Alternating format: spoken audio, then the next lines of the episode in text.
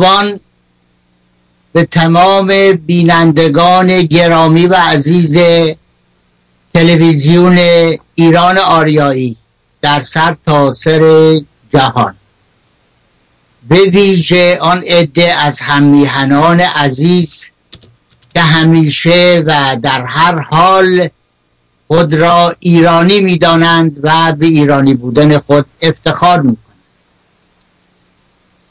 دوستان گرامی اگرچه گفتار امروز من ادامه چند گفتار چند هفته قبل از این می باشد در مورد نقش انگلستان در ملی شدن نفت و هر هفته خلاصه از گفتارهای پیش به استهزار میرساندم امروز به علت اینکه مطلب فراوان هست و اگر باز هم خلاصه ای از اون مطالب عرض کنم وقت میگذره و به مطالب امروز نمی‌رسم. به همین جهت مستقیما وارد بحث امروز میشم و شرح می‌دهم که چطوری شرکت های 20 درصد از سهام شرکت های وابسته که متعلق به ما بود در این جریان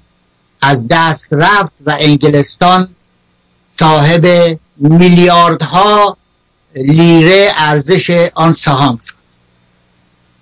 برای اینکه خدمت دوستان عرض بکنم اول باید سوابق این مطلب در امتیازنامه دارسی جستجو بکنم و دو مرتبه این شرکت ها از دست ما رفت یعنی در دو مرحله. و شاید دوستان تعجب بفرمایند که در هر دو مرحله جناب آقای دکتر محمد مصدق با علم و اطلاع به این که دارند شرکت های وابسته را دست می‌دهند اقدام و من الان مرحله اول شرح می‌دهم مرحله اول باید از امتیازنامه دارسی شروع کنم. امتیازنامه دارسی که می‌دونید در زمان مزفر شاه با رشوهی که به چند نفر داده بود به عطابک صدر اعظم و به میرزا نصرالله مشیر و دوله بابای میرزا حسن مشیر و دوله نه ببخش درسته. میرزا نصرالله مشیر و دوله و آقای نظام نظام الدین مهندسی هم. مهندس الملک. این سومیش ممکنه اسمش نباشه شخصی بوده اهل کاشان. این سه نفر رشوه گرفتند و چرا راه دور بریم؟ کاغذش جلومه به من نظام الدین نظام الدین وزیر معاون. وزیر معادن. با پوزش از اینکه گاهگاهی بعضی مطالب متکی میشن به حافظه که از دست که فراموش نمی کنن ولی گاهی می‌بینید که شرمنده میشن جلوی بینندگان. این امتیازنامه دارسی در فصل نهم میگه دولت علیه ایران یا به قول بعضی علیه ایران دولت علیه ایران به صاحب امتیاز اجازه می‌دهد که یک یا چند شرکت به جهت انتفاع از آن امتیاز تأسیس نماید. اسامی و نظامنامه آن شرکت ها به توسط صاحب امتیاز معین خواهد شد. مشروط بر این که در ایجاد هر شرکتی صاحب امتیاز آن صاحب امتیاز آن ایجاد را رسما به توسط کمیسر به دولت ایران اطلاع بدهد و نظامنامه آن شرکت را با تعیین محلی که شرکت مزبور باید در آنجا کار کند به دولت, به دولت اظهار بدارد و مدیرهای شرکت ها نیز به توسط او انتخاب خواهند شد.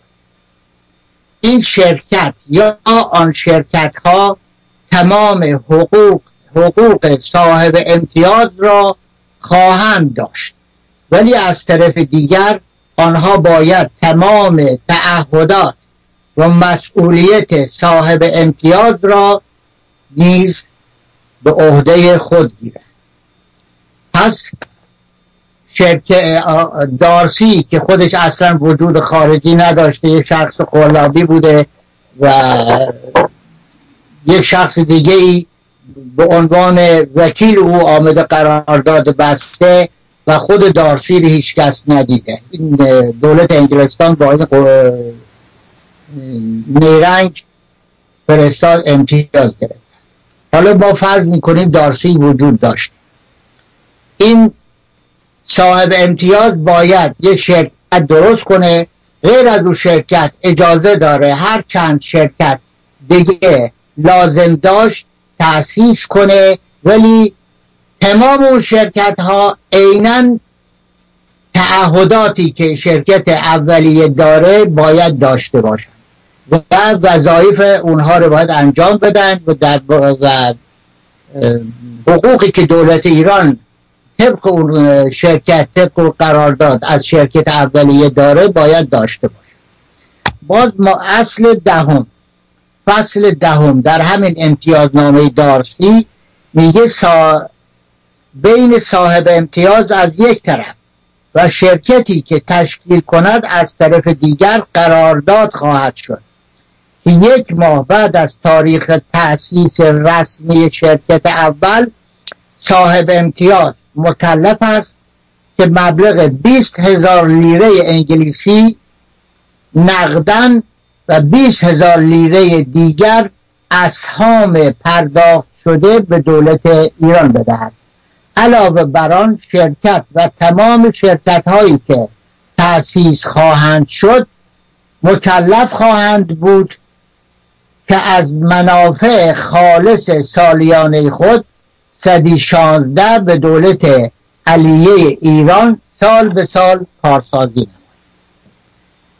به طور خلاصه ارز کنم که این شرکت در اون زمان نفت دیگری در خاورمیانه وجود نداشت. که بگیم شرکت نفت از عربستان و قطر و بحرین و نمی‌دونم جا دیگه هم نفت تولید می‌کرد. فقط ایران بود. قرار بوده از ایران نفت استخراج کنه. همین نفت ایرانه. با کشتی حمل کنه به دنیا. مثلا به انگلستان و در انگلستان چندین پالایشگاه درست کرده بوده. در اونجا تصویه کنه. همچنین در استرالیا و کانادا و هندوستان و حتی کشورهای اروپایی. و به فروش برسونه آخر دفعه پول حساب کنه سودشه و 16 درصد بده به ما. اما یک قرار دیگه هم بوده که 20 هزار لیره نقد و 20 هزار لیره سهام بده به دولت ایران از شرکت اول. ولی چون بعدش گفته شرکت های بعدی هم دارای همان تعهداتی هستند که اون شرکت اول داره. این مطلب بدیهی است که اونها هم باید 20 هزار لیره به دولت ایران هر شرکت میپرداخت. اما شرکت دارسی شرکت نفت این موضوع مسکوت گذاشته بود و تا زمان رضاشاه بزرگ که رضاشاه حالا عرض می‌کنم چطوری تحمیل کرد این مسئله همون 20 هزار سهم اول پرداخت و دیگه از شرکت های بعد اون 20 هزار سهم پرداخت نکرد. خب باید 16 درصد هم سود به ما بده. طبق اصل دهم قرارداد دارسی. اما این شرکت اجازه به هیچ کس نمی‌داد به دفترهای او رسیدگی کنه و ببینید چه سوء استفاده هایی می‌کنه. او شرکت دارسی الان که معلوم شده به نیروی دریایی انگلیس نفت مجانی می‌داده. به سازمان های دولتی انگلیس قیمت تمام شده می‌داده و به مقدار زیادی نفت اصلا بدون حساب و کتاب از ایران خارج می‌کرده. خب تا اینجا معلومه. اما یک کار دیگه هم می‌کرده. سودی که میبرده اون سود قبل از آنکه تقسیم بشه سهم ایران داده بشه سرمایه گذاری می‌کرده. مثلا نفت شرکت نفت عراق که تأسیس کرده از پولی تأسیس کرده که 16 درصدش مال ما بود. حالا شرکت های دیگه فرقی که با شرکت نفت عراق دارن چی بوده؟ شرکت های دیگه باید چون نفت ایران مثلا شرکت نفت کش نفت ایران حمل می‌کرده. پالایشگاه انگلستان نفت ایران تصفیه می‌کرده. همه باید 16 درصد از سود به دولت ایران بپردازند و آخر سال همه سودها رو یک جا حساب کنن 16 درصد بدن به ما. به سرمایه های اینها رو باید خودشون تأمین می‌کردن. همونطوری که سرمایه شرکت اول خود دارسی تأمین کرده. اما دو این شرکت دارسی میا یک کلاه می‌گذاره. او اینه که شرکت نفت کشه وقتی می‌خواسته درست کنه تأسیس کنه سرمایه اون شرکت را هم از سود تقسیم نشده تأمین کرده. بسیاری از شرکت های دیگر هم از سود تقسیم نشده درست کرده. در نتیجه این شرکت ها دو تا شانزده درصد به ما بدهکار بودن.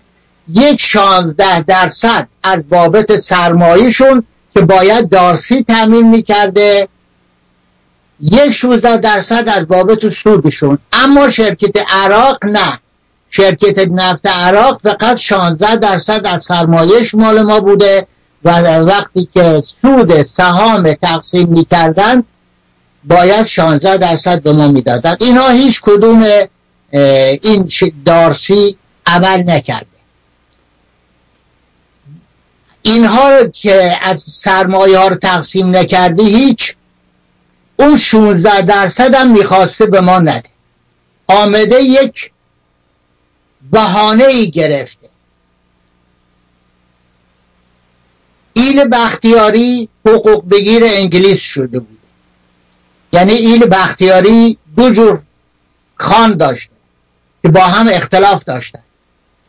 ایلخانی و ایلبگی که سر این منصب ایلخانی و ایلبگی از زمان ناصر الدین شاه که اون ایلخانی رو کشته بود اینها و ایلبگی رو آورده بود جاش اینها اختلاف کرده بودن. اما ناصر اما دولت انگلستان اینها رو به صلح داد گفت اگر پول می‌خواهید با هم آشتی کنید شرکت نفت بختیاری رو هم تشکیل داد و از سود شرکت نفت بختیاری هم بهشون می‌داد و اونها شدن حقوق بگیر انگلیس. دولت انگلستان اشاره کرد به بختیاری ها که لوله نفت سوراخ کنن اونها هم لوله نفت سوراخ کردند. حالا چند ساعت نفت خارج شد. دولت انگلستان شرکت نفت دارسی همین بهانه کرد و گفت که من خسارت دیدم. باید دولت ایران که مسئول تأمین امنیت خطوط لوله بوده این خسارت تأمین کنه. و یک سال دو سال سه سال چهار سال پنج سال پول به ما نداد. در این مدت و قرارداد 1919 هم با دادن رشوه به وسوق و دوله و نصرت و دوله پیروز و اون سار اکبر میرزا سالم و دوله تصویب شده بود و بعد به هم خورده بود. یعنی علت به هم خوردن هم علت مهمش این بود که نوکران انگلستان که طرفداری کرده بودند از وسوق و دوله و در رأس اونها سید حسن مدرس. برخلاف آنچه که دوستان فکر می‌کنن سید حسن مدرس یک آزادی خواه بود و یک مسلمان دو آتش بوده این نیست. این هم از همون ایاده انگلستان بوده و در دوره دوم که به مجلس معرفی شد دو نفر چند نفر از حقوق بگیران انگلیس اون معرفی کردن. چون می‌دونید موقوف او در کربلا و نجف یه عده حقوق بگیر موقوف اود بودن و در رأس اونها مولا محمد کاظم خراسانی بود که حقوق بگیر انگلیس این مولا محمد کاظم و اون آقای مازندرانی و اینها که حقوق بگیر انگلیس بودند آقای مدرس معرفی کردند برای دوره دوم در مجلس شورای ملی و اون هم فرمانهای انگلستان اطاعت می‌کرد. و به همین جهت در آوردن وسوق و دوله بر سر کار آقای مدرس نقش اصلی رو داشت. یعنی آقای سمسام و سلطنه نخست وزیر بود صد هزار تومن هم داده بود به احمد شاه. رشوه داده بود نخست وزیر شده بود. و انگلستان آمد به احمد شاه گفت من مایی پانزده هزار تومنت میدم. تا وقتی که وسوق و بیاری سر کار اونم و نگهش بداری. احمد شاه هم به سمسام و سلطنه گفت استعفا بده و اون نداد. و به قول عبدالله گرکانی سمسام و سلطنه لوری به خرج داد. گفت آقا هنوز خرجیات تأمین نشده. خرجیات یعنی اون صد هزار تومنی که من دادم. و در هر حال احمد شاه با اینکه اون نخواست وزیر بود اون برکنار نکرد. آقای دوله رو نخواست کرد. و این کسی که بیشتر از همه طرفدار این وسوق دوله بود مدرس بود که در مسجد شاه متین داد. در اونجا در گل دسته ها سواران سواران بختیاری و از جا دیگه آورده بود تفنگداران در گل دسته های مسجد شاه اون تیراندازان رو گذاشته بود. بالاخره آورد دلار سر کار رشوه هم گرفت. اما تا کی؟ تا وقتی که فهمید که ای آقا چه نشستی؟ رشوه ای که به مدرس دادن کمه. او و ملک و شعرا بهار همینطور. ملک و شعرا بهار با رشوه اولی که بهش داده بودن خونه ای که در شمال تهران شمال اون روزگار بود خریده بود. این آقای ده خدا در کتاب در کتاب خودش شرح میده که ملک و شعرا بهار خونه را از اون رشوه خرید.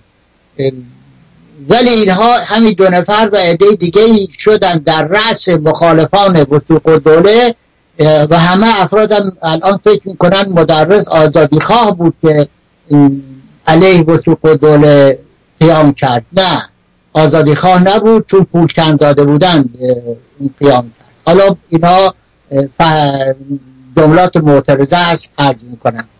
بالاخره و دوله استعفا داد مشیر دوله آمد سر کار. مشیر دوله وقتی آمد دو نفر در اینجا مستشار انگلیسی بودند که طبق قرارداد 1919 آمده بودند. یکی از اونها آرمیتاژ اسمیت بود مستشار مالی. یکی جنرال دیکسون مستشار نظامی. قرار بود که ایران هر کار نظامی که خواست انجام بده با دستور با مشورت و با اجازه جنرال دیکسون باشه و هر کار مالی که خواست انجام بده با اجازه مستشار مالی آرمیتا اسمیت باشه ولی در این زمان که مشیر دوله آمده بود قیام مردم خیلی شدید شده بود علیه قرار 919 آقای مشیر دوله برای اینکه مردم ساکت بکنه ظاهرا به مردم گفت من آرمیتاژ اسمیت اخراج کردم. خب مردم باور کردن. الان هم بسیاری کتاب های آن زمانی که می‌خونید همه می‌گویند که مشیر دوله وقتی که آمد آرمیتاژ اسمیت اخراج کرد. در حالی که این آقای مشیر دوله یک وکالت خط محرمانه داده بود با آقای آرمیتاژ اسمیت که تو از طرف ایران برو و اختلافات ما با شرکت نفت حل کن. اون پنج سالی که شرکت نفت به ما پول نداده اونه یه جوری درست کن. و این آقا گرگه از طرف آقای مشیر دوله رفت با گرگه ها صحبت بکنه و تکلیف گوسفندهای ایرانی رو تعیین بکنه. اون هم رفت برای پنج سال که انگلستان پول نداده بود به ما یک میلیون لیره گرفت. شما ببینید یک میلیون لیره بابت پنج سال. اون هم با هزار منت که آقا آقای آرمیتاج اسمیت رفت گرفت. اگر نه همه یک میلیون هم نمی‌داد. خیلی اما یک خیانتکار بی وجدان به اسم نصرت و دوله فیروز همون کسی که قرارداد 1919 در سمت وزیر خارجه امضا کرده بود 192 هزار ببخشید. الان ارز کنم خدمتتون. 192 هزار درست. از یک میلیون 192 هزار لیرش این آقای نصرت و دوله گرفته بود رشوه که بر اون قرارداد اجراش کنه. همین قرارداد آرمیتاژ اسمیت که بهتون میگم قراردادش چی هست؟ هنوز بهش نرسید قرار بود این آقای نصرت و دوله فیروز بیاد ایران و طبق برنامه که بود چون بلشویک ها در شمال ایران سر تا سر شمال قیام کرده بودند شلوغ کرده بودند. و در روسیه در انقلاب 1917 ایجاد شده بود یک جذبه ای داشت که همه علاقمند شده بودند مخصوصا در شمال. انگلستان هم تصمیم گرفته بود که پایتخت ببره اصفهان یا شیراز و این شمال بگذاره به دست بیفته به دست روسیه. حالا باید اول ارز کنم که این قرارداد آرمیتاژ اسمیت چی بود؟ آرمیتاژ اسمیت که اون بابت پنج سال یک میلیون دلار منهای 192 هزار لیره رو گرفت یعنی 808 هزار لیره گرفت ریخت به حساب بانک شاهی ایران. و در اون وقت سال مالی ایران سال مالی شرکت نفت انگلیس به ایران از اول آوریل هر سال شروع می شده اگر خواستن دوستان یادداشت کنن اول آوریل یعنی سی یک فروردین سال مالی شرکت نفت بوده تا سی یک مارس یعنی اول اردیبهشت سال بعد. یک سال کامل. وقتی که سال مالی تموم می شده بلا فاصله حق امتیاز ایران شرکت نفت نمی‌تونسته بده. در اون وقت کامپیوتر نبوده که فورا به کامپیوتر بگن کامپیوتر حساب کن. این سود شرکت نفت در سال گذشته چقدر میشه؟ اینها هشت ماه وقت لازم داشتند حداقل که بشینن با دست و با اون وسایلی که اون زمان بوده این سود شرکت ها و پالایشگاه ها و اینها رو در سر تا دنیا حساب کنن. بعد مجمع عمومی در ماه نوامبر هر سال تشکیل می شده ماه نوامبر اواخر نوامبر یا اول دسامبر تشکیل می شده در اون وقت سودی که حق ایران مال سال قبل بوده می‌دادن. یعنی هشت ماه تقریبا عقب می افتاده وقتی که هشت ماه عقب می افتاده بابت این هشت ماه ربحی به ایران می‌دادن. مثلا حدود صدی, صدی پنج سود می‌دادن چون هشت ماه عقب افتاده بوده حالا وقتی که آرمیتاژ اسمیک قرارداد بسته قرارداد آرمیتاژ اسمیک در تاریخ 22 دسامبر 1920 یعنی اول دیماه 1299 امضا شده. دیماه 1299 یعنی دو ماه قبل از اون کودتای فرخونده و خجسته رضاشاه بزرگ. ببینید چقدر خیانت در همین روزهای ماهای قبل از کودتای رضاشاه انجام می‌شد. این نمونش خب در این تاریخ در تاریخ 22 دسامبر یعنی اول دیماه قرارداد بسته در همین با وقتی که قرارداد بسته یک میلیون لیره گرفته بابت حق امتیاز ایران تا تاریخ سی یک مارس 1919 یعنی سی یک مارس 1919 شما بنویسید پنج سال جلوتر از این یک میلیون گرفته. در همین وقتی که این آرمیتاج اسمیت این 88 تا 88 هزار لیره که گرفته 88 هزار لیره که گرفته. در همون زمان مجمع عمومی سال بعد هم تشکیل شده بوده. با برای اینکه مسجل کنند قرارداد آرمیتاژ اسمیته با با استناد به قرارداد آرمیتاژ اسمیت سال بعدی هم حساب کردند حق ایران حساب کردند اونم چکشی دادند به آقای آرمیتاژ اسمیت اون هم 469 هزار لیره دادن به آرمیتاج اسمی. پس آرمیتاج اسمی دو قلم پول گرفته. یک قلم بابت پنج سال گذشته 808 هزار لیره. یک قلم هم بابت سال بعدش که سررسیدش رسیده بوده 469 هزار لیره. دوتار گرفته ریخته به حساب دولت ایران در بانک شاهنشاهی رویال بانک انگلستان. خب حالا که تموم شد سال بعد انگلستان می‌خواسته طبق قرارداد آرمیتاج اسمیت حق الامتیاز ایران حساب کنه و بده به یک خائن و او خائن تحویل بگیره امضا بکنه که حق الامتیاز ایران واصل شد. اما یک بدشانسی انگلستان میاره. بدشانسی ای بوده که آرمیتاج اسمیت ببخشید آیرون ساید آیرون ساید آمده بوده از طرف وزارت جنگ که سپاهیان انگلیسی در ایران تخلیه کنه. محل این آقای آیرون ساید قزوین بوده. قزاق های ایرانی هم در اون زمان با بلشویک ها بی جنگیدن شکست خورده بودن. اونها هم دستور داده بودن آمده بودن قزوین در همین جایی که آقای آیرون ساید و سربازان انگلیسی هست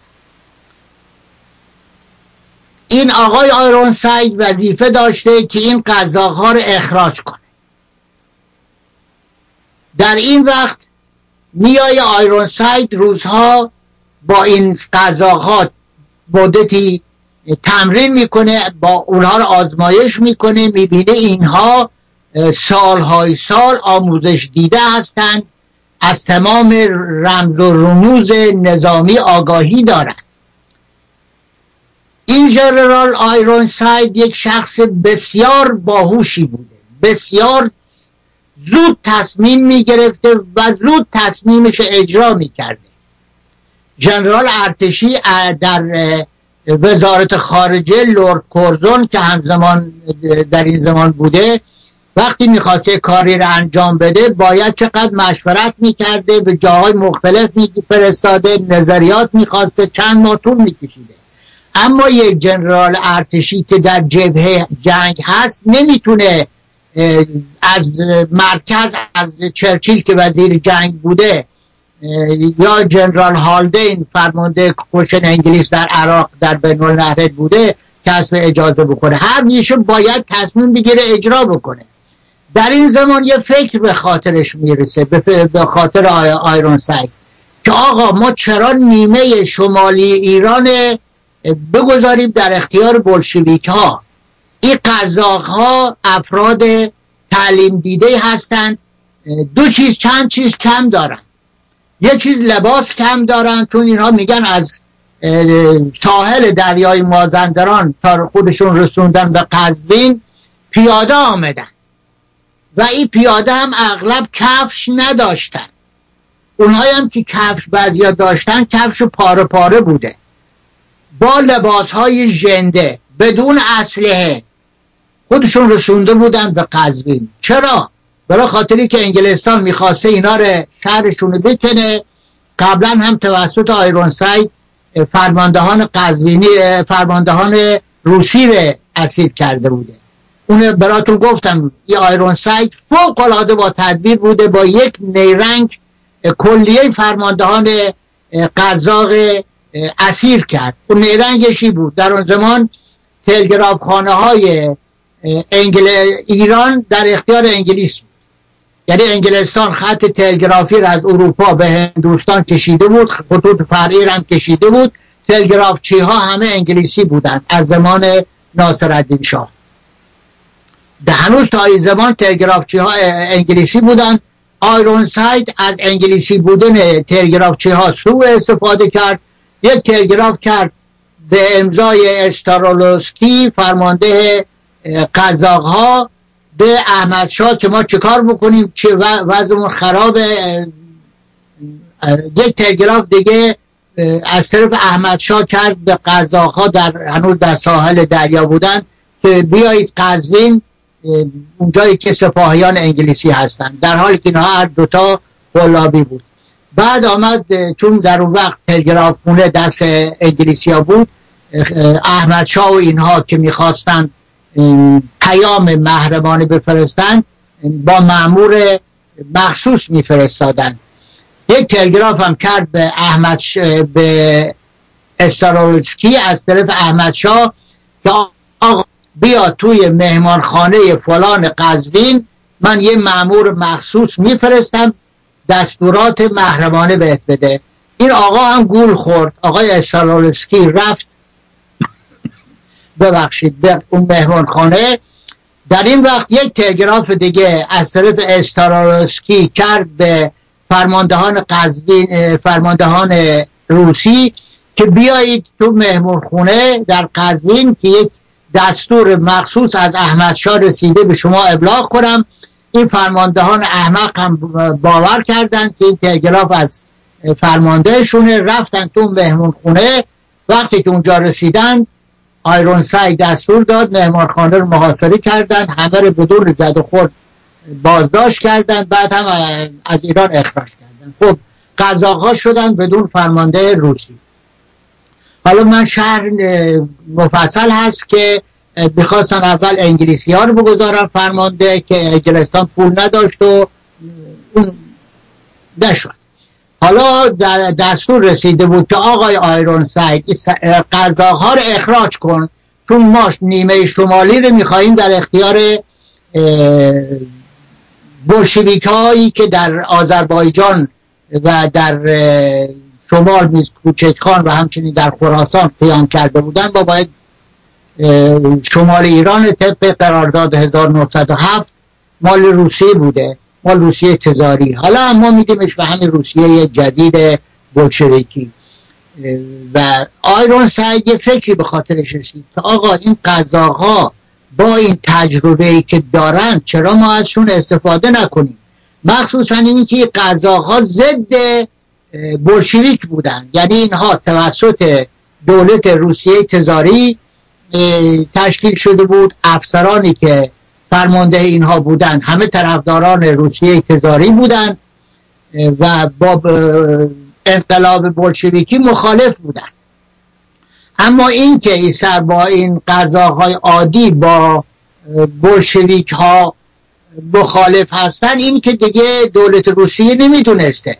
دولت روسیه دولت جدید روسیه فکر می‌کرده که این قضاها چون دولت روسیه اونها رو تشکیل داده طرفدار روسیه هستند مخصوصا اینکه اگر یه تبلیغاتی را بیاندازن که بله این قزاقها طرفدار روسیه هستند بعد این آقای آیرون سایت بیای پیشنهادی به چرچیل می‌کنه از طریق هالدین. جنرال هالدین فرمانده ارتش انگلیس در عراق بوده در بین النهرین. و خودشم با یک سفر میره عراق. و در اونجا صحبت می‌کنه که آقا ما میاییم این قزاق ها رو تربیت می‌کنیم. یه فرمانده ایرانی هم می‌گذاریم رئیسشون و توسط اینها که خیلی تجربه دارند و به خوبی می‌تونن از عهده میز کوچک خان و نمی‌دونم خیابانی و چند تا افراد دیگه بر بیان و همه این بلشویک های ایرانی و اونهایی هم که ممکن از شمال از روسیه بیان از پس همه می‌تونن بر بیان خب ما اینها رو اسلحه بهشون میدیم اسلحه هم که فراون داریم. مخصوصا این که نورپرفورس یعنی نیروی شمال که باید تخلیه می شدن اسلحه اینجا فراوان زائد داشتند لباس فراوان داشتند انبارهاشون از غذا و اینها به قدر کافی پر بود. این غذاها رو مجهز می‌کنیم به اسمی که اینها طرفدار روسیه و طرفدار بلشویک هستند فرماندهشون هم یکی از همین خودشون می‌گذاریم بعد هم یک نوکر خودمون یکی از نوکران خودمون که نوکر ماست و ما اون قالب کردیم به عنوان بلشویک به مردم. یعنی اونم میاییم به اسمی که این بلشویک هست میگذاریمش دخوست وزیر.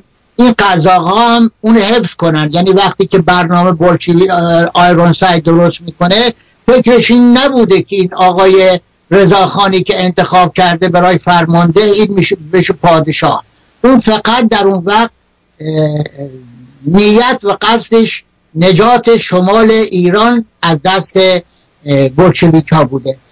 و چرچیل در همون سالی که کودتا شد در چهارم ژانویه در کابینه انگلستان مطرح می‌کنه. کورزون هم در اونجا بوده و دوتا برنامه سبک سنگین می‌کنن. یکی برنامه کورزون که پایتخت ببرن اصفهان یا شیراز به نخست وزیری نصرت دوله فیروز. یکی برنامه آیرون سایت که قضاها رو مجهز کنه به اسم طرفداران روسیه به اسم بلشویک ها و یک نخست وزیر ظاهرا بلشویک ولی نوکر انگلیس هم بگذاره نخست وزیر رو. هیچی قالب کنن و شمال ایران هم حفظ کنن این برنامه در کابینه انگلستان تصویب میشه و قرار میشه اول برنامه آیرون سایت توسط خود آیرون سایت اجرا بشه. به ابتکار خود آیرون سایت اگر این برنامه شکست خورد آن وقت برنامه دوم یعنی نخست وزیری نصرت و دوله که 192 هزار لیره هم رشوه قرارداد آرمیتاج اسمیت گرفته بود. خب حالا آیرون ساید میاد به ابتکار خودش اون کودتای 1299 انجام میده. در خاطراتش چندین بار نوشته که من قضاها که آموزش می‌دادم یک نفر من به خود جلب کرد. این شخص اسمش رضاخان بود. این شخص همه قضاها ازش اطاعت می‌کردند و این کسی است که می‌تونه فرمانده قابلی باشه. در همون وقت دولت ایران یه شخصی به اسم سردار همایون فرمانده قضاها تعیین کرده بود. این آیرون ساید میگه من چند دفعه با سردار همایون صحبت کردم. دیدم یک مرد بیبو و بیخاصیتی است و اصلا به درد فرماندهی نمی‌خوره. بهش گفتم تو می‌خوای مرخصی بگیری بری فعلا استراحت کنی از خدا خواستی که از شر قضاها راحت بشه بره تشریف ببره استراحت. بعد هم نصرت الدوله فیروزم در حال مراجعت وقت ملاقات می‌خواد از آقای آیرون ساید آیرون ساید میگه من باش ملاقات کردم دیدم این هم به درد نمی‌خوره و فرستادمش تهران. و بالاخره بعد از اون که کودتا می‌کنه آقای آیرون ساید توسط ها اون نوکر خودشون هم که سید ضیا بوده مدیر روزنامه رعد تا اون زمان بلشویک بوده. یعنی انگلیسی بوده که خودش قالب کرده بوده. همین الان شما می‌دونید به قول مشهور هازا که هازا الان در همین آمریکای شما چه تعدادی از نوکران جمهوری اسلامی الان هستند که خودشون قالب کردن به شما و به من به عنوان دشمنان جمهوری اسلامی؟ و سرسختانه از آنچه که شما مخالفت می‌کنید اینا تونتر شدیدتر مخالفت می‌کنن در اون وقت هم این سید زیا به همین ترتیب مخالف سرسخت دولت انگلستان قالب کرده بود خودشه و طرفدار بلشویکا می آین کودتا می‌کنن این میشه نخست وزیر و طرفدارای انگلیس هم می‌گیرد. تمام اونهایی که مشهور بودن به طرفدار انگلیس از مدرس گرفته تا قوام السلطنه تا فرمان فرما تا همین نصرت و دوله فیروز که قرار بود نخست وزیر بشه همه رو زندان می‌کنن. خب این هم یه دلیلی که آقا ما مخالف انگلیس هستیم. چیزی هم نمیگذره آقای سید زیا قرارداد 1919 هم لغو می‌کنه. پلیس جنوب هم دستور میده که منحل بشن و اینا همه اقدامات ضد انگلیسی ظاهرا به عنوان طرفداری از بلشویک. حالا یک اشکال پیدا شد. اون اشکال پیدا شد که نوبت دوم پرداخت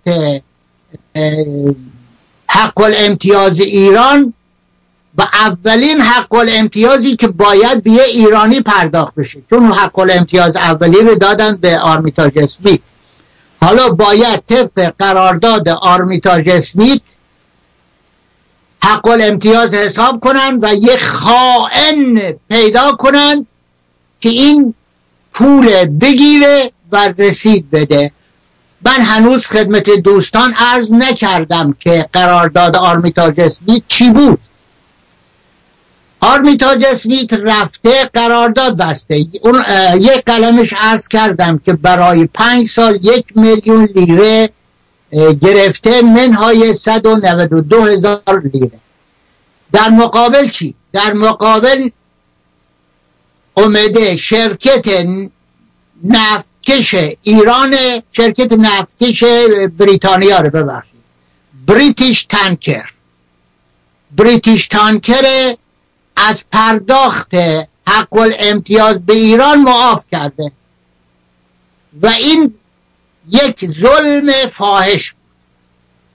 من یک دفعه دیگه در همین برنامه تلویزیون فکر می‌کنم عرض کردم جوری شرکت نفت برنامه بسته بود نفت که از چاه خارج می‌شد به اسم شرکت بهره اولیه ثبت چون سه تا شرکت در درست کرده بود. دو تا در ایران یکی هم در خلیج فارس. یکی در بهره برداری اولیه نفت از چاه می آمد بیرون به اسم او ثبت می‌شد. یه قیمتی هم روش میگذاشتن روی کاغذ. قیمتش این قدر خرج ها همه را ازش کم می‌کردن. قیمت تمام شدهش نفت می‌کردن تو لوله میفرستادن. ساحل به اسم شرکت نفت بختیاری. وقتی که وارد لوله می‌شد میخریدن از شرکت نفت از شرکت بهره برداری اولیه این نفت میخریدن میبردن به ساحل. همش هم سوری فرضی. ساحل باید این بفروشه به شرکت تانکر. خب یه قیمت ارزونی میگذاشتن. اون بریتیش تانکر نفت از شرکت بختیاری می‌خرید. شرکت بهره برداری اولیه با بازار واقعی ارتباط نداشت با بازار جهانی. بختیاری هم ارتباط نداشت. اما اون تن بریتیش تانکر با دنیا ارتباط داشت. یعنی وقتی می‌رفت به پالایشگاه مثلا کانادا نفت میفروخت باید با یه قیمت درستی باشه. چون پالایشگاه کانادا در اونجا بود و بالاخره یه حسابهایی باید رعایت می‌کرد. حسابی که کردن هر یک یک لیره ای که شرکت نفت بهره برداری اولیه استفاده می‌کرد تو شرکت بهره برداری اولیه ایران 20 هزار سهم داشت. و اگر سود زیاد می‌شد به اون 20 هزار سهم هم می‌رسید. اما تو شرکت بختیاری بختیاری ها سهام هر یک پوندی که به شرکت بهره برداری اولیه می‌رسید پنج پوند نصیب شرکت بختیاری می‌شد. و او یکی شرکت بریتیش تانکر پنجاه پوند تقریبا نصیب می یک پنج پنجاه. ببینید حالا آمده یکی از کارهایی که این آقای آرمیتا اسمیت کرده میگه آقا ما این شرکت بریتیش تانکر از پرداخت سود به شما آف کردیم. درست اون شرکتی از این شرکت که سودش بی نهایت نسبت به اونا بی نهایت که نه با نهایت ده برابر بختیاری بود و پنجاه برابر برداری اولیه. این ظلم فاحش این آقای آربیتاج اسمی کرد. خب بعدش چی؟ بعدش اینه که تمام شرکت هایی که صد درصد سود سرمایهشون مال شرکت نفت انگلیس و ایران نیست اونها هم اونها بله اونها سودشون به ایران بدن. اونهایی که صد درصد سرمایهشون مال شرکت نفت انگلیس و ایران هست اونها سودشون به سهم ایران بدن. با یک شرط و کوچک. ببخشید دوستان گرامی در این گفتاری که گفتارهایی که من دارم دوستان گرامی و عزیز باید خیلی صبور و شکیبا باشند. چون من از روی نوشته صحبت نمی کنم و گاهی بعضی کلمات و جملات تکرار می کنم اینها عیب من هست و قابل و امیدوارم که دوستان پوزش من بپذیرند بله دوستان گرامی شرکت نفت انگلیسی ایران تعدادی شرکت در دنیا داشت که صد درصد سهامش مال خودش بود.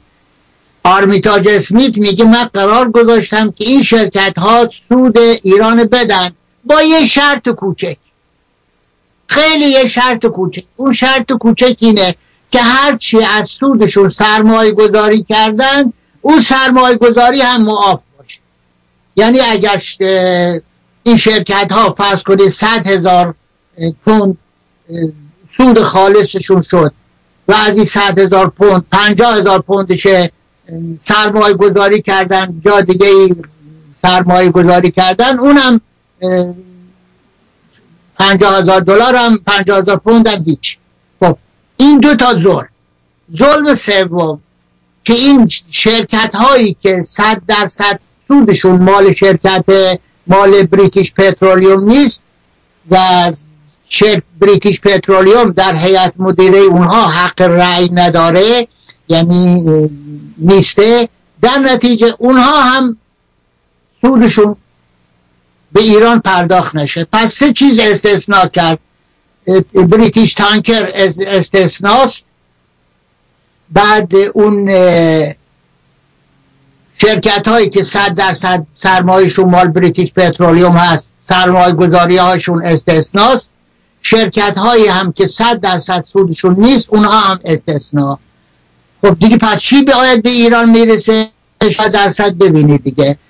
حالا شرکت دولت انگلستان و شرکت نفت انگلستان دنبال یک خائن بیوجدان و ظالم میگشت که این قرارداد اجرا کنه در ایران چون دفعه اولش آرمیتاج اسمیت در انگلستان اجرا کرد. حالا اولین قرارداد باید در ایران توسط یک خائن اجرا بشه. این خائن عجیر کرده بودند. آقای نصرت و دوله فیروز. نصرت و دوله فیروز امتحان خیانت داده بوده در قرارداد 1919 به عنوان وزیر خارجه امضا کرده بوده. چون بسیاری افراد هستن رویشون تو هم باز نشده. یک خائن در دفعه اول که می‌خواد خیانت بکنه با یک فرد دیگه مثلا در همین فلایه اداره یه شخصی می‌خواد رشوه بده برای انجام یک کار دفعه اول یه خورده دست دلش میلرزه که نکنه این رشوه گیر نباشه یا مثلا آبروی من برو اینا. همین که یک بار دو بار رشوه داد دیگه روش تو هم باز میشه. دولت انگلستان هم با این آقای نصرت و دوله فیروز که دیگه روش تو هم کاملا باز شده بود. دیگه نصرت و دوله فیروز نمی‌تونست اظهار وطن پرستی بکنه. که آقا من وطن پرست هستم. خب 192 هزار دلارم بابت قرارداد آر آرمیتاج اسویک بابت این اجرای قرارداد قبلا بهش دادن. شما یک لحظه فکر کنید چقدر ظلم به ما می‌کردن. بیاین قرارداد آرمیتاج اسمیت تنظیم کنن. یک نفرم بفرستن اجراش کنه و رشوه از جیب خودشون ندن. رشوه هم از پولی که باید به ایران بدن بردارن بدن. یک میلیون پوند بابت پنج سال بدن به ایران. اون وقت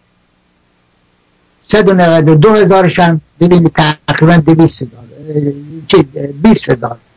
دویست هزار بله. دویست هزار پوندش بدن به آقا. دو هزار. این دیگه ظلم فاحش که از سهم ایران کم کنن رشوه بدن به یه خائن. خب این خائن در حال حرکت به طرف ایران بود بیاد پایتخت ببرن اصفهان بشه نخست وزیر و قرارداد اجرا کنه.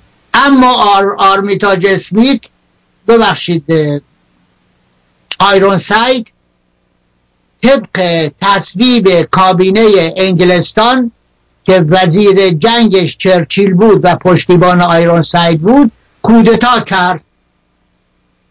آیرون ساید از قرارداد آرمیتاج اسمیت آگاه نبود. چون وزارت خارجه که قرار نیسته که هر کار محرمانه کرد به تمام general های انگلیسی در سرتاسر دنیا اطلاع بده. خب general آیرون ساید هم اطلاع نداده. آیرون ساید به ابتکار خودش این کودتا کرد. وقتی کودتا کرد آه از نهاد انگلیس برآمد که آقا قرارداد آرمیتاج اسمیت با خطر مواجه شد. حالا چه باید کرد؟ با آقای سیدزیا نخست وزیر که نمیشه گفت آقای سیدزیا بیای قرارداد امضا کن قرارداد اجرا کن. اونم میگه هر کس رشوش گرفته بره اجرا کنه. با آقای سیدیا نمیشه دو دفعه 192 هزار دلار ببخشید 192 هزار لیره رشوه بدن که آقا تو اجرا کن. خب چه کار کنن؟ راه ساده تر کورزون پیدا کرد. کورزون وزیر خارجه انگلستان. راه ساده ای بود که آقا این دولت سیزیا رو سرنگون کنین دولتی که آقای آیرون ساید با اون ابتکار خودش به عنوان یک دولت طولانی و بلند مدت درست کرده بود که به روسیه به عنوان یک دولت کمونیستی غالب کنه اینجا دولت انگلستان از روز بعد تصمیم گرفت اینه سرنگون کنه. دوستان می‌دونن که دولت سید دولت 90 روزه اسمش هست. یعنی دولت انگلستان سید زیار با تمام کوشش سرنگون کرد و بعد یک واقعه عجیب رخ داد در تاریخ ایران. آقای قوام السلطنه از زندان در آوردند گذاشتند نخست وزیر. چرا قوام السلطنه در این وقت وسوق و دوله امضا کننده قرارداد 1919 در انگلستان. این آقای قوام السلطنه هم برادر وسوق و دوله بود. رشوهگیر قرارداد 1919 و این قرارداد آرمیتاژ اسمیت وسوق و دوله و نصرت و دوله فیروز بودن. و اینطور گفته شده و شواهد نشون میده که در همون لندن آقای نصرت و دوله فیروز نصف این 192 هزار دلار 192 هزار پوند با وسوق و دوله تقسیم کرده. حالا باید قرارداد آرمیتاژ اسمیت اجرا بشه. وسوق و دوله که در انگلستانه و بدنام شده و دیگه نمیشه آوردتش. گذاشتش. نخست وزیر. آقای نصرت و دوله فیروز هم که زندانه. با فرما فرقا و با دیگران در زندان. قوام سلطنه ولی قوام سلطنه جوری هست که مردم هنوز درست متوجه نیستن که آقای برادر اون شخص هست و برای اجرای قرارداد میایه در هر حال از زندان را برا از زندان اومد بیرون. از راه زندان به حضور احمد شاه شرفیاب شد و فرمان نخست وزیری رو گرفت برای اجرای قرارداد آرمیتاج در این زمان مجلس شورای ملی وجود نداشت.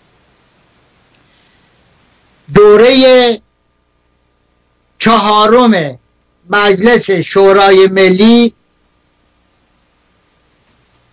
دوره چهارم مجلس شورای ملی در تاریخ پانزدهم شوال 1339 مطابق با اول تیر ماه 1300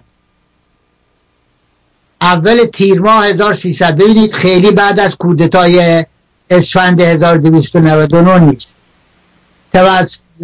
مطابق با 22 جوان 1921 اولین جلسه دوره چهارم مجلس شورای ملی تشکیل شد تا 20 جلسه به بررسی و تصویب اعتبارنامه های نمایندگان پرداخت. این مجلس در جلسه 21 که در تاریخ 25 زلحجه 1339 که هفتم شهریور 1300 مطابق با سیوم آگست 1921 تشکیل شده بود آمادگی خود را جهت آغاز به کار اعلام از این لحظه از این لحظه ای که مجلس چهارم آمادگی خودش اعلام کرده بود یک وظیفه مهم برای دولت قوام السلطنه ایجاد شد. اگر قوام السلطنه خدمتگذار بود باید اون وظیفه رو بلا فاصله انجام اون وظیفه ای بود که باید فورا به مجلس شورای ملی اعلام می‌کرد که در غیاب مجلس یک قرارداد جدید نفتی تصویب شده طبق قانون اساسی هر قرارداد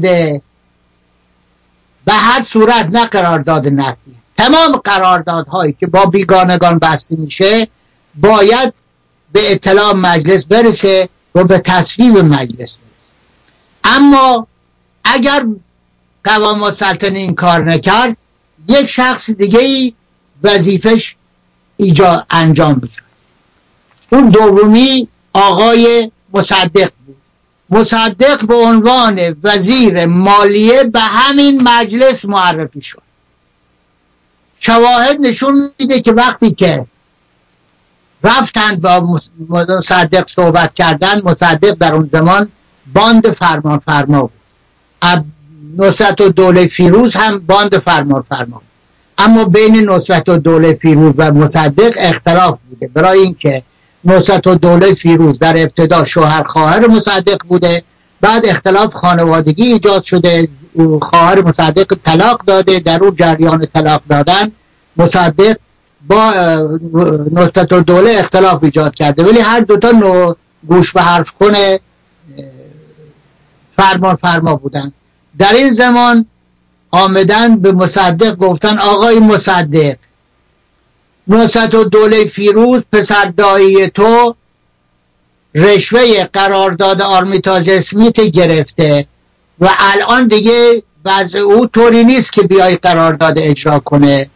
آقای فرمان فرما به تو گفته اجرا کن آقای فرمان فرما خودش رو مصدق گفته بوده. آقای مصدق هم به علت دو مخالفت و دشمنی با نصرت و دوله فیروز شش ماه حاضر نبود که بره وزیر مالی بشه. ولی بالاخره کس دیگه نبود. فرمان فرمان گفت آقا نمیشه. وقتی که من استاندار فارس بودم تو, تو رو آوردم گذاشتم استاندار فارس. تو اون هم خیانت به ایران کردی در زمان پلیس جنوب. در زمان پلیس جنوب تو آمدی استاندار شدی. کسی که در زمان پلیس جنوب یعنی پلیس اسپیار یعنی صد پرشیان رایفلرز یعنی همشون فرماندهان انگلیسی بودند و اون همه جنایت کردن تو هم اونجا نشستی و جنایات قبول کردی. خب خیانت خیانته چه فرق می‌کنه؟ حالا به خود مصدق هم پول دادند یا ندادند مصدق به عنوان وزیر مالیه آمد شد به این مجلس معرفی شد. اجازه بدید تاریخشم بخونم. قوام السلطنه کابینه جدید خود را که مصدق در سمت وزیر مالیه در آن عضویت داشت در تاریخ هفت سفر 1340 شانزدهم مهر 1300 نهم اکتبر 1921 به مجلس شورای ملی معرفی کرد.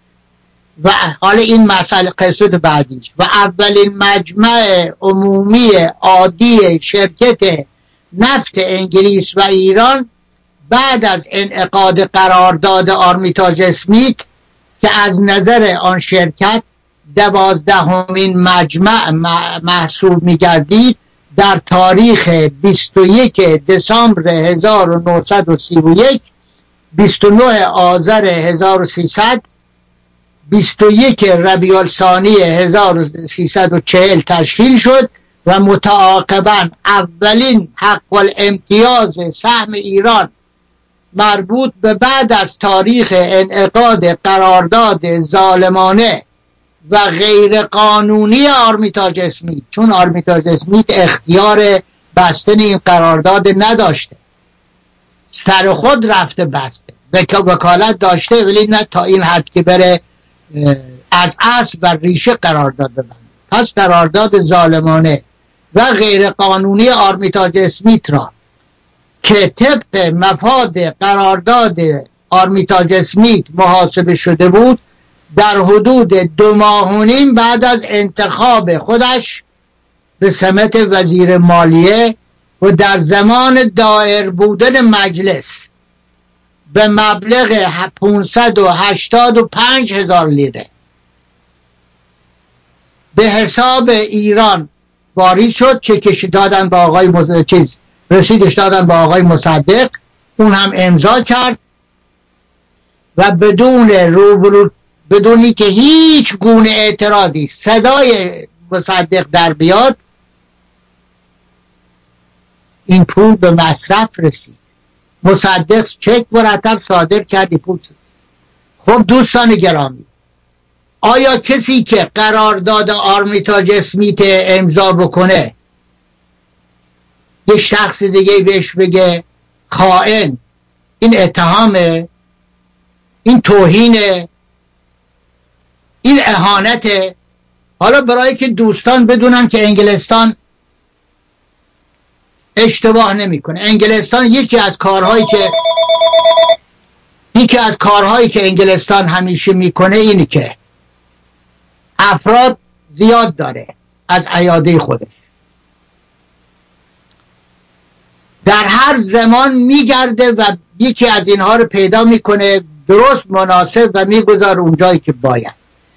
من هر وقت که این کارهای انگلستانه در انتخاب بهترین فرد از نوکران خودش وقتی که می‌خواد برای اوباما مشاور اسلامی تعیین کنه آقای ولی رضا نصر معلوم می‌کنه. ولی رضا نصر پسر دکتر حسین نصر او پسر ولی الله نصر که پدر در پدر پدر در پدر مشهور به نوکری انگلیس. و آقای دکتر ولی, ولی رضا نصر میای با پول بنیاد اشرف پهلوی با پول بنیاد مطالعات ایران. دکتر میشه اون وقت میشه. همه جا. من در سالهای قبل که از هفتاد سال قبل یادم هست در کرمان که ماشین های مختلف از خارج می آوردن و به کار می انداختن مخصوصا کامیون کامیون های مارک مختلف. ولی این کامیون ها نمایندگی در ایران نداشتن که وقتی یکی از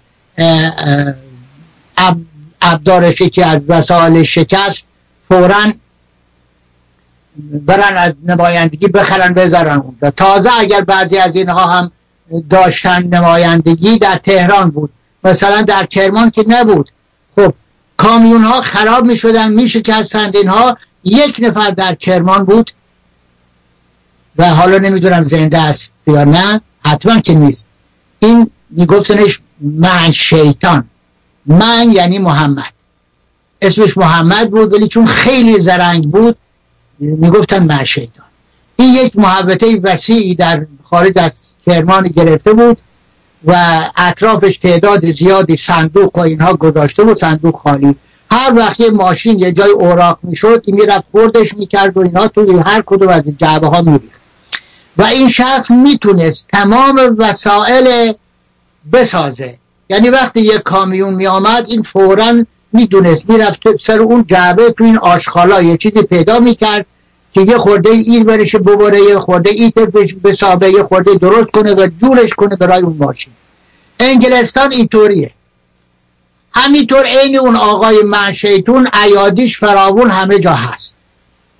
منتها وقتی که در آلمان می‌خوان افرادی ره که مثلا زبان فارسی می‌دونن یا در همین آمریکا اف بی آی می‌خواد کارمندی که زبان فارسی خوب بلد هست استخدام کنه کی میره؟ بچه آخوندا میرن که در اینجا درس خوندن دکتر شدن یا و کسانی هستن که باباشون در نجف موقوفه اود داشته. همین حالا از همین بچه هایی که دکتر و مهندس هستن چون می‌دونید دوستان گرامی شاید باستانی پاریزی الان نخواد من حرف بزنم.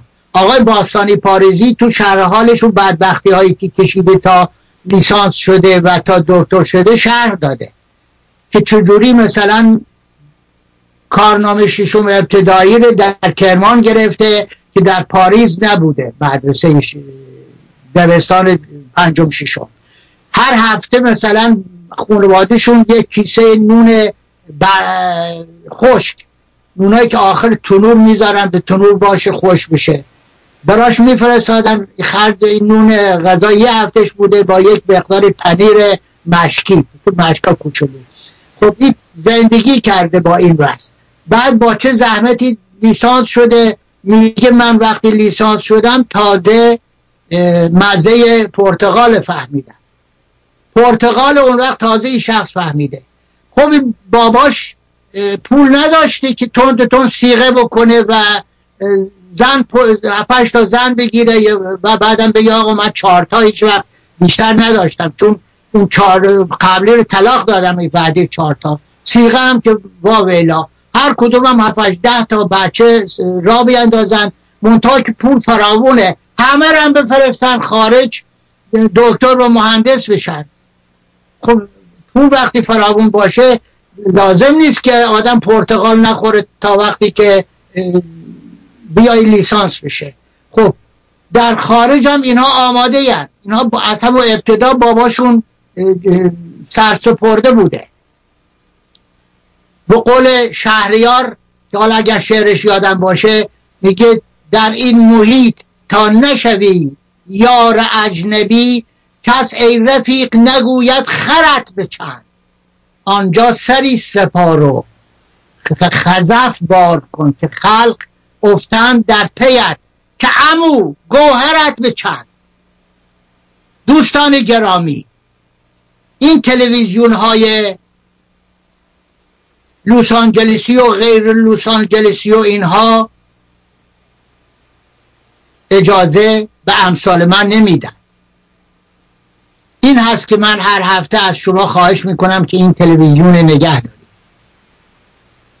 این حرفایی که الان امروز هفته گذشته هفته های گذشته من به شما زدم در هیچ کتابی نمی‌بینید. البته در یک کتاب می‌بینید و او کتاب ندیدید. قرارداد بسیار زیان بخش آرمیتاج اسمیت از مقدمات که آقای مشیر و دوله میرزا حسن مشیر و دوله مقدمات مقدمات جوب کرد تا اجرا. فقط در این کتاب این هست. در هیچ جا دیگه نیست و در هیچ تلویزیون دیگه هم گفته نشده. پس این تلویزیون نگه دارید که بر هفته های آینده خیلی مطالب جالبتر براتون دارم. خب حالا امروز می‌رسیم به این که انگلستان چطوری مصدق آورد؟ مصدق کارنامه خدمت به انگلیسش نمره صد داشت.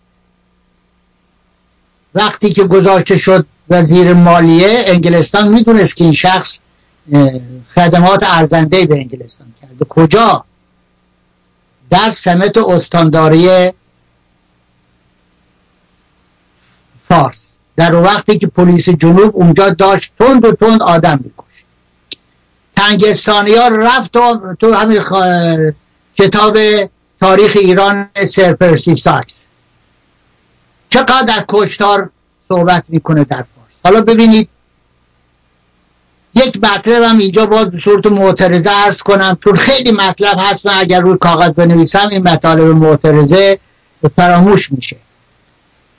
اسناد وزارت خارجه انگلیس هر سی سال یک بار منتشر میشه.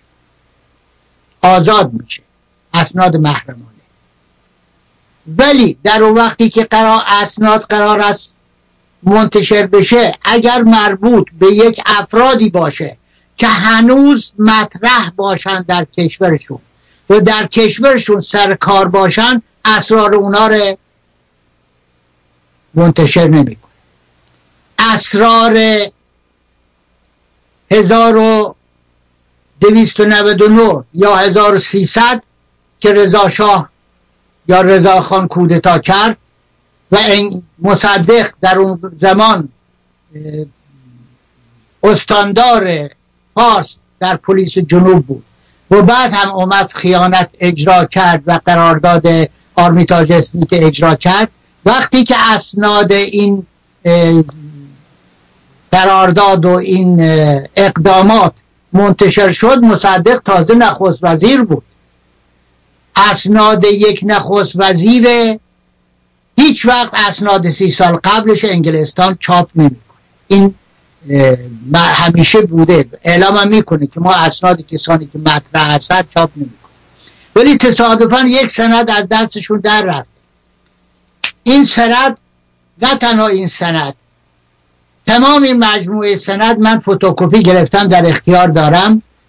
و به تمام کسانی که در ایران هستند مخصوصا در تهران. توصیه می کنم که به کتابخانه ملی کتابخانه مجلس سابق شورای ملی و مخصوصا کتابخانه دانشگاه تهران کتابخانه مرکزی. من این اسناد از کتابخونه مرکزی دانشگاه تهران فتوکپی گرفتم. اگر اصل این اسناد می‌خواهید ببینید لطفا تو کتابخانه مرکزی دانشگاه تهران در همه کتابخونه های مهم هست. در آمریکا دیگه فراوان در آمریکا هر کتابخونه ای تشریف ببرید. این اسناد وزارت خارجه انگلستان Foreign British Foreign Document همه جا هست. حالا یکی از این سند ها رو من براتون می‌خونم. آقای مصدق آمده بوده شیراز و اونجا انتخابش کردن به عنوان استاندار.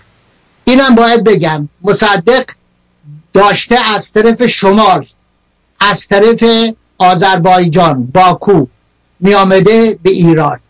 وقتی رسیده سر مرز آقای فرمان فرما استاندار فارس بوده می‌خواسته استعفا بده و احیانا اون نخست وزیر بشه به جای اون ناصر دوله که گفتم. در نتیجه تلگراف رمز کرده به مصدق که مصدق وارد ایران مشو برگرد. مصدق از سر مرز برگشته رفته اروپا از اونجا نشسته تو یک شتل انگلیسی. انگلستان برای رفتن به تحت کشورهای مستعمره خودش کشتی های مخصوص داشته. گفتن شتل. مصدق با یکی از اونها میشینه میره بمبئی و از اونجا میایه بوشهر پیاده میشه. دلیل این که در شتل بوده خودش اعتراف می‌کنه که من در اونجا بودم سر پرسی ساکس هم اونجا بود.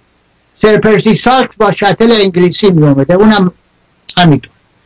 حالا وقتی که می‌رسی چه کار می‌کنه در اونجا؟ پلیس جنوب دستور میده که راه رو ناامن کنن. ایل قشقایی شروع می‌کنه به غارت. یه مدتی هیچ کس جرأت نداشته. ارفع دوله می آمده بره سازمان ملل متفق با یه عده از بچه های رجال که باید می‌رفتن اروپا درس بخونن. قشقایی ها میریزن تیراندازی می‌کنن پسر کیخسرو شارخ کشته میشه. اسمش بوده شارخ به همین علت کیخسرو شارخ فامیل خودش گذاشته شارخ خب کیخسرو شارخ پسرش کشته میشه. هیچ کس دیگه جرأت نمی‌کنه توی راه ها بیا. استانداری فارس در هر زمان ده ها داوطلب داشته. همه آرزو می‌کردن. چون فرمان فرما قبل از اون که بشه استاندار فارس نخست وزیر بوده. سالهای سال استاندار استانهای مختلف بوده. ولی آقای مصدق هیچی نداشته. قبل از اونی که بیا فقط سابقه معاون وزارت مالیه رو داشته. سنش هم پایین بوده. آقای مشیر و دوله هم که نخست وزیر بوده می‌گفته آقای مصدق برای پست استانداری کوچک است در نتیجه کاری می‌کنن که دولت مجبور بشه یعنی انگلستان کاری می‌کنه. مصدق میایه هندوستان. اونجا حکومت هندوستان کارای ایران انجام می‌داده چون در یک مدت مسئول انجام کلیه امور ایران هندوستان بوده از طرف انگلستان. هندوستان مستعمره انگلیس بوده در اونجا نایب سلطنه انگلستان مصدق میاد اونجا یک ماشین هم رشوه می‌گیره چون در اون وقت حکومت هندوستان به فرمان فرما و به شکل ملک علم و به چند نفر دیگه هر یه ماشین رشوه داده بوده با راننده هندی. به مصدق هم میده و میایه شیراز و هیچ کس دیگه جارت نمی کرده بیا شیراز مصدق می‌گذارن استاندار فارس. وقتی می‌گذارن لورد کوردون آگاهی نداشته که چرا مصدق گذاشتن استاندار فارس؟ چون امور ایران و هندوستان انجام می‌داد. حالا من یک سند ابو سندی گفتم از دستشون در رفته در مجموعه اسناد است براتون می‌خونم.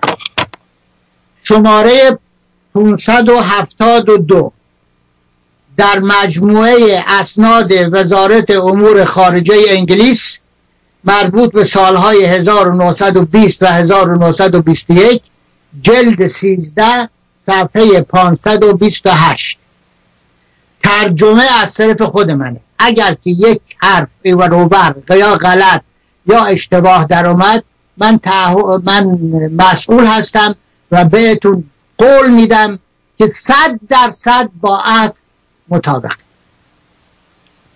از آقای نورمان تهران نورمان و سفیر انگلستان. به ارک کورزون دریافت دوم نوامبر ساعت 11 و 15 دقیقه صبح. شماره تلگرافی 715 از تهران 29 اکتبر 1920 من تطبیقش دادم با سال ایرانی میشه ششم آبان 1299 ساعت 11 و 35 دقیقه صبح. حالا نورمان جواب تلگراف کرزون میده. ات به تلگرام شماره 515 515 شما. از مصدق سلطنه یعنی آقای کردون سوال می‌کنه از نورمان کی مصدق؟ چرا ناگهان گذاشتیدش استاندار. داره جواب میده که علت این که من موافقت کردم که مصدق استاندار بشه چیه؟ میگه از مصدق و سلطنه که در راه مراجعتش از اروپا به تهران برای عهدهدار شدن مقام خود به عنوان وزیر مالیه در کابینه قبلی یعنی کابینه مشیر دوله به شیراز رسیده بود خواسته شد که پست استانداری آن ایالت را به عهده بگیرد و وی این کار را انجام داد. این کار تا اندازه به این علت صورت گرفت که بودن یک نفر استاندار فی مجلس و در اسرع وقت ممکن برای نظارت بر کوچ اشایر به نقاط زمستانه خود که همیشه آماده برپا ساختن ناراحتی هایی هستند دارای اهمیت می باشد این ترتیب همچنین از نظر مادی مقرون به صرفه بود. زیرا لزوم دادن مخارج مسافرت گذاف و غیره به استاندار اعزامی از تهران را برطرف می من یعنی آقای نورمان سفیر انگلستان دوستان گرامی. این جمله خیلی مهمه. خواهش می‌کنم خوب توجه بفرمایید. من پس از حصول اطمینان از اینکه هرگاه نامناسب بودن مصدق معلوم گردد در سمتش نگاهداری نخواهد شد با آن موافقت کردم. آقای نورمان بعد از اینکه اطمینان پیدا کرده که مصدق وظایف نوکری خودش انجام میده و قول دادن که اگر در سمت نوکری کوتاهی کرد بلا فاصل برکنار بشه آقای نورمان موافقت کرده. پس استانداریش با موافقت استاندار بود. حالا باز هم ببینید نورمان چی میگه.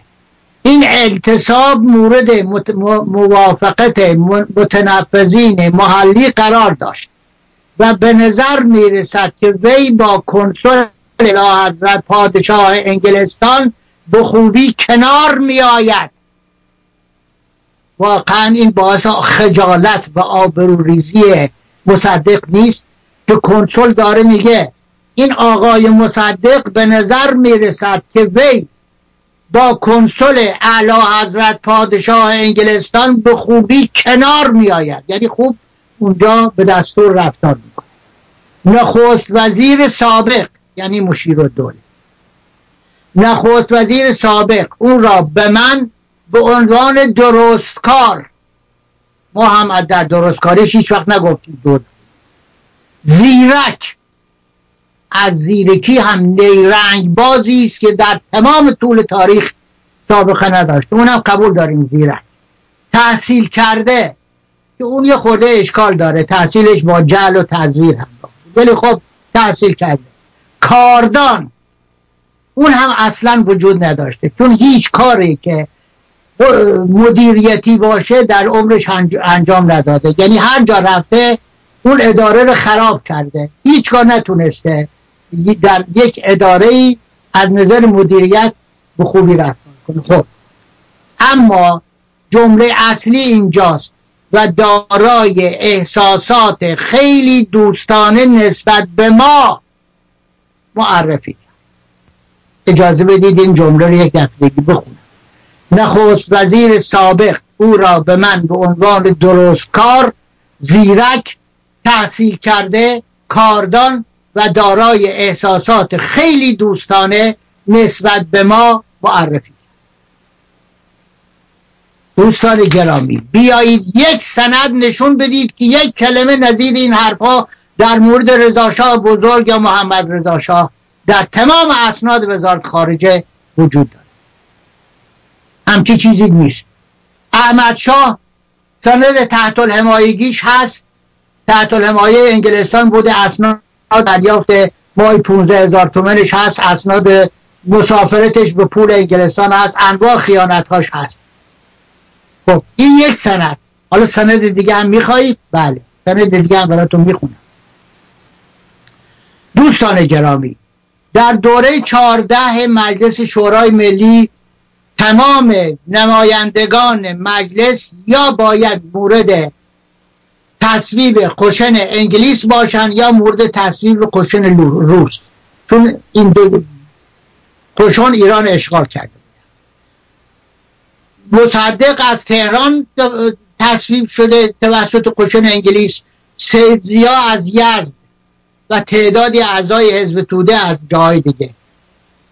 یا روسیه چون خوشن روسیه جاهای کمتری را اشغال کرده بوده توده ها هم کمتر رفتن تو هر دوره چارده نمایندگان ایادی یا انگلیس بودن یا روسیه.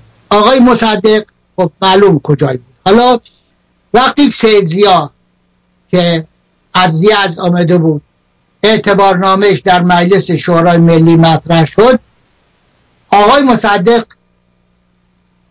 آمد و مخالفت کرد.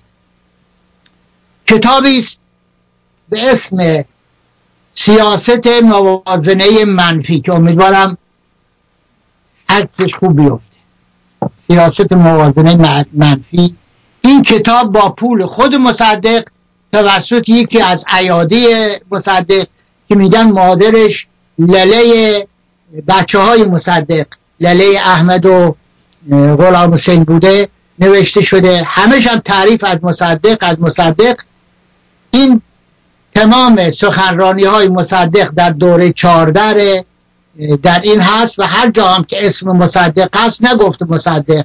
نماینده اول تهران یعنی همیشه یادآوری کرده که آقا نماینده اول تهران شده نمیدون نمایندگی اول تهرانش یعنی بیش از سایرین خدمتگزار انگلستان بود.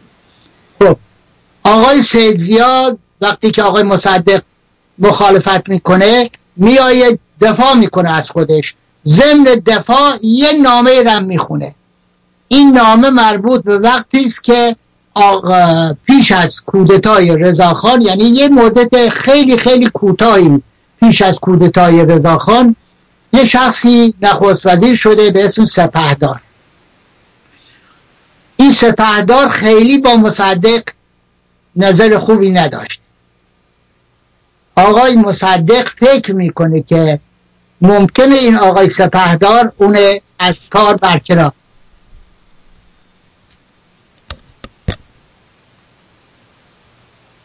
چی فرمودید بالاخره این آقای مصدق میترسه قنصل انگلیس. متوسل میشه که آقا سفارش من به آقای سپهدار بکنید که من اخراج نکنه من برقرار نکنه. سفیر اون قنصل انگلیس در شیرازم به کنسول تهران می نویسه اونم با آقای سپهدار نامه می نویسه حالا این نامه به دست آقای سیدزیا افتاده بود تو مجلس خوانده شد مصدق هم تایید کرد که نامه اصله. آقای سیدزیا می‌خونه عین نامه کنترل انگلیس به سپهدار. فدایت شوم. پس از استعلام از صحت مزاج و تقدیم ارادت زحمت می‌دهد که از قرار تلگرافی که کنسول انگلیس مقیم شیراز مخابر کردند آقای مصدق و سلطنه از سقوط کابینه قبل و تشکیل کابینه جدید قبل قدری مستربند که مبادا این کابینه در مواقع لازمه همراهی و مساعدت مقتضی از ایشان ننماید و گویا خیال استعفا دارند. از قرار راپورت هایی که از کنسول انگلیس شیراز می‌رسد حکومت معظم الله در شیراز خیلی رضایت بخش بوده. دوستان گرامی اینها همه سند خیانته. از قرار راپورت هایی که از کنسول انگلیس از شیراز می‌رسد این حرفا کنسول انگلیس در تهران داره حکومت معظم الله در شیراز خیلی رضایت بخش بوده. اگر حضرت اشرف صلاح بدانند بد نیست که دوستانه تلگرافی به ایشان مخابره فرموده خواهش کنید که به حکومت خود باقی بوده و از این خیال منصرف شوند. ایام شوکت مستدام باد مستر نورمان یعنی سفیر انگلستان در ایران در این زمان آقای مهندس فریور از نمایندگان صداش بلند میکن تو مجلس. میگه تاریخ این کاغذ را بفرمایید. آقای سیزیا هم می‌خونه چهارم نوامبر 1920 22 سفر 1339 آقای مصدق من نمی‌دونم چقدر وقت دیگه دارم فکر کنم با ساعتی که من می‌بینم هنوز 20 دقیقه دیگه وقتم مونده. به این جهت می‌تونم جواب مصدق هم در این مورد بیان کنم. جناب شمشیری نازنین ده دقیقه از وقت شما مونده. بله؟ ده دقیقه از وقت شما مونده. ده دقیقه؟ بله بله. بله خواهش می‌کنم. مثل که به من اطلاع دادن. ده دقیقه من اشتباه کرده بودم. ببخشید. ولی در همین ده دقیقه می‌تونم جواب مصدق بکنم بالاخره مصدق بلند میشه جواب آقای سیدزیار میده و تایید می‌کنه. میگی که آن روزی که بنده شیراز وارد شدم دولت تا یک اندازه برای فرستادن یک معمولی به شیراز مستاصل بود. چند نفر کاندید بود در تهران که می‌خواستند به شیراز بروند و هر کدام از دولت یک تقاضاهایی داشتند و یک مهماتی و یک قوایی می‌خواستند. که بتوانند این مأموریت را انجام دهند.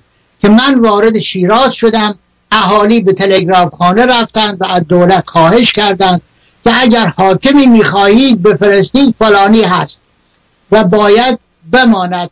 دولت هم مرا خواست و من به دولت گفتم که عملا وارد فارس شدم. من مردم را می‌خواهم اگر با من موافقت کردند اینجا میمانم و هیچ احتیاج به قوا ندارم. قوای من قوایی است که اگر اهالی با من موافقت کردند میمانم. و حالا این دو تا افتخار برای خودش میگه که من افتخار می‌کنم که وقتی که آمدم تا سر تا سر شیراز ناامر بود و بانک شاهی به زحمت می‌توانست کاروانهای حامل سکه های نقره ای که در ایران می‌خرید به خارج هم کنه این افتخار می‌کنه در حالی که نمی‌دونه این خیانته. بانک شاهی به اسم نقره اشیاء عتیقه و بسیاری جواهراتی که گرو گرفته بوده و پس نمی‌تونسته و همه تصاحب کرده بوده در صندوق ها به اسم سکه نقره چون از همه چی ارزونتر بوده. جعبه های چوبی میفرستاده بوشهر از اونجا حمل می‌کردن. سکه های نقره ای که بانک حمل می‌کرده همه مفت به بانک شاهی رفته بوده. بانک شاهی روز اولی که آمده شروع به کار کرده فقط تعداد کاغذ آورده به اسم اسکناس. اسکناس ها رو داده و سکه هایی که دست مردم بوده گرفته گفته آقا پشتوانش اینجا ما داریم. هر وقت خواستید بیاد. ما بهتون میدیم. با در چندین سالم اعتماد جلب کرده چون وقتی که هر کس رفته صد تومن یه اسکناس صد تومنی گرفته صد تومن نقره داده بلا فاصله رفته گفته صد تومن سکه بدید فورا بهش دادن. دیدن همه دیدن نه آقا فورا میده. در نتیجه اسکناس ها رفته به دست من و سکه ها آمده تو بانک. بعدم هر کس قمار کرده جواهرات زنشو باخته املاکشو باخته آمده گرو گذاشته یا پول قرض کرده و بالاخره اونها هم باخته. هر جا که یک شی آنتیک پیدا شده بانک خریده. اینا همه به این صورت بانک حمل می‌کرد. این یکی از افتخاراتشه. یعنی یکی نمی‌دونه یکی از خیانتاشه یک افتخار دیگه میگه میگه فرمانده پشن جنوب آمد آمد گفت که آقا ما می‌خوایم بریم تنگستانی ها رو ادب کنیم.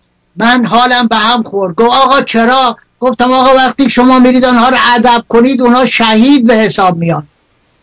ادب کنید یعنی بکشیدشون. یعنی ما رفتیم اونا رو اگر گوش چون به گوش و حرف نکردن رفتیم بکشیم نابودشون کنیم. آقای مصدق می‌دونید افتخارش چیه؟ که من گفتم اگر رفتید اونها رو کشتید شهید به حساب میآیند. وقتی میرید نگید که ما از طرف پلیس جنوب آمدیم. بگید ما رو ایالت فرستاده. وقتی که بگید ما رو ایالت فرستاده در نتیجه اینها یاقی به حساب میآیند. کشته که میشن یاقی به حساب میان. شهید به حساب نمیان. لعنت به کسی که دلش می‌خواد انگلیسی ها برن. مردم ایران هموطنان ما رو بکشن. برای خاطری که شهید به حساب نیایند این خائنی وجود داشته باشه بگه آقا بگید اینها رو ایالت فرستاده. دوستان اینها رو من نمی‌دونم. اینها چرا افرادی هستن کشماشون هنوز بستن؟ هنوز دیدم که یک شخصی آمده اعلام کرده که بله تشریف بیارید لندن سخنرانی هست که ملی شدن صنعت نفت بزرگترین هدیه مصدق به ملت ایران. آقا این هدیه نیست. این میلیاردها دلار میلیاردها لیره ضرر به ملت ایرانه. این خیانته. اگر می‌خواهید خیانت بفهمید گفتارهای هفته های گذشته من رو یوتیوب هست. تاریخاشون هم هست. اینها رو گوش بدید. با سند ثابت کردم. هفته آینده هم قسمت دومشه. قسمت بعدی سخنان امروز گفتارمه. در مورد اینکه چطوری آقای مصدق در همین ملی شدن نفت میلیاردها پول بابت شرکت های وابسته از دست داد. تعمدن از دست داد. بله.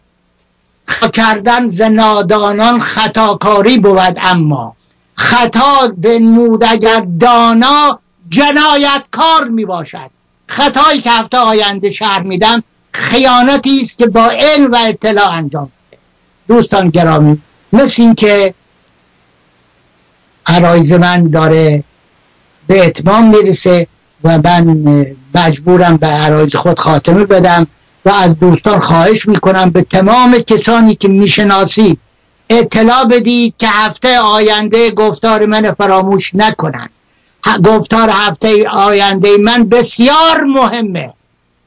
چون شهر میده چطوری آقای محمد مصدق شرکت های وابسته به شرکت نفته که میلیاردها لیره ارزش داشت تعمدن و تعمدن و تعمدن از دست داد.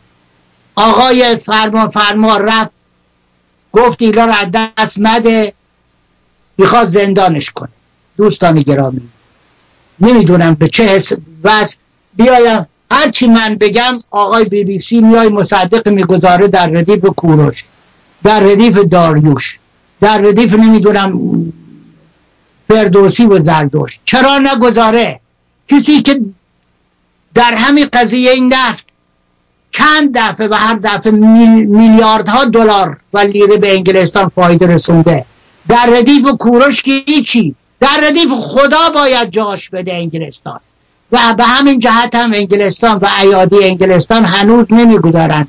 کسی حرفای من بشنده شما ی حرفای من به گوش دیگران برسید دوستان گرامی این تلویزیون خواهش می‌کنم.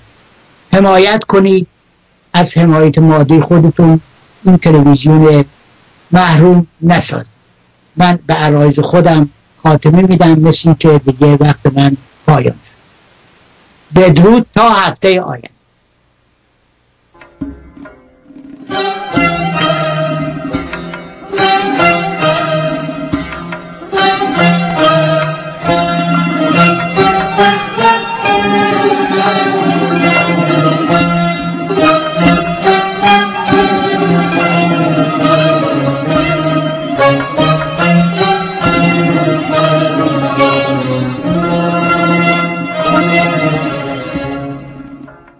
ای خطه ایران مهینه وطن من.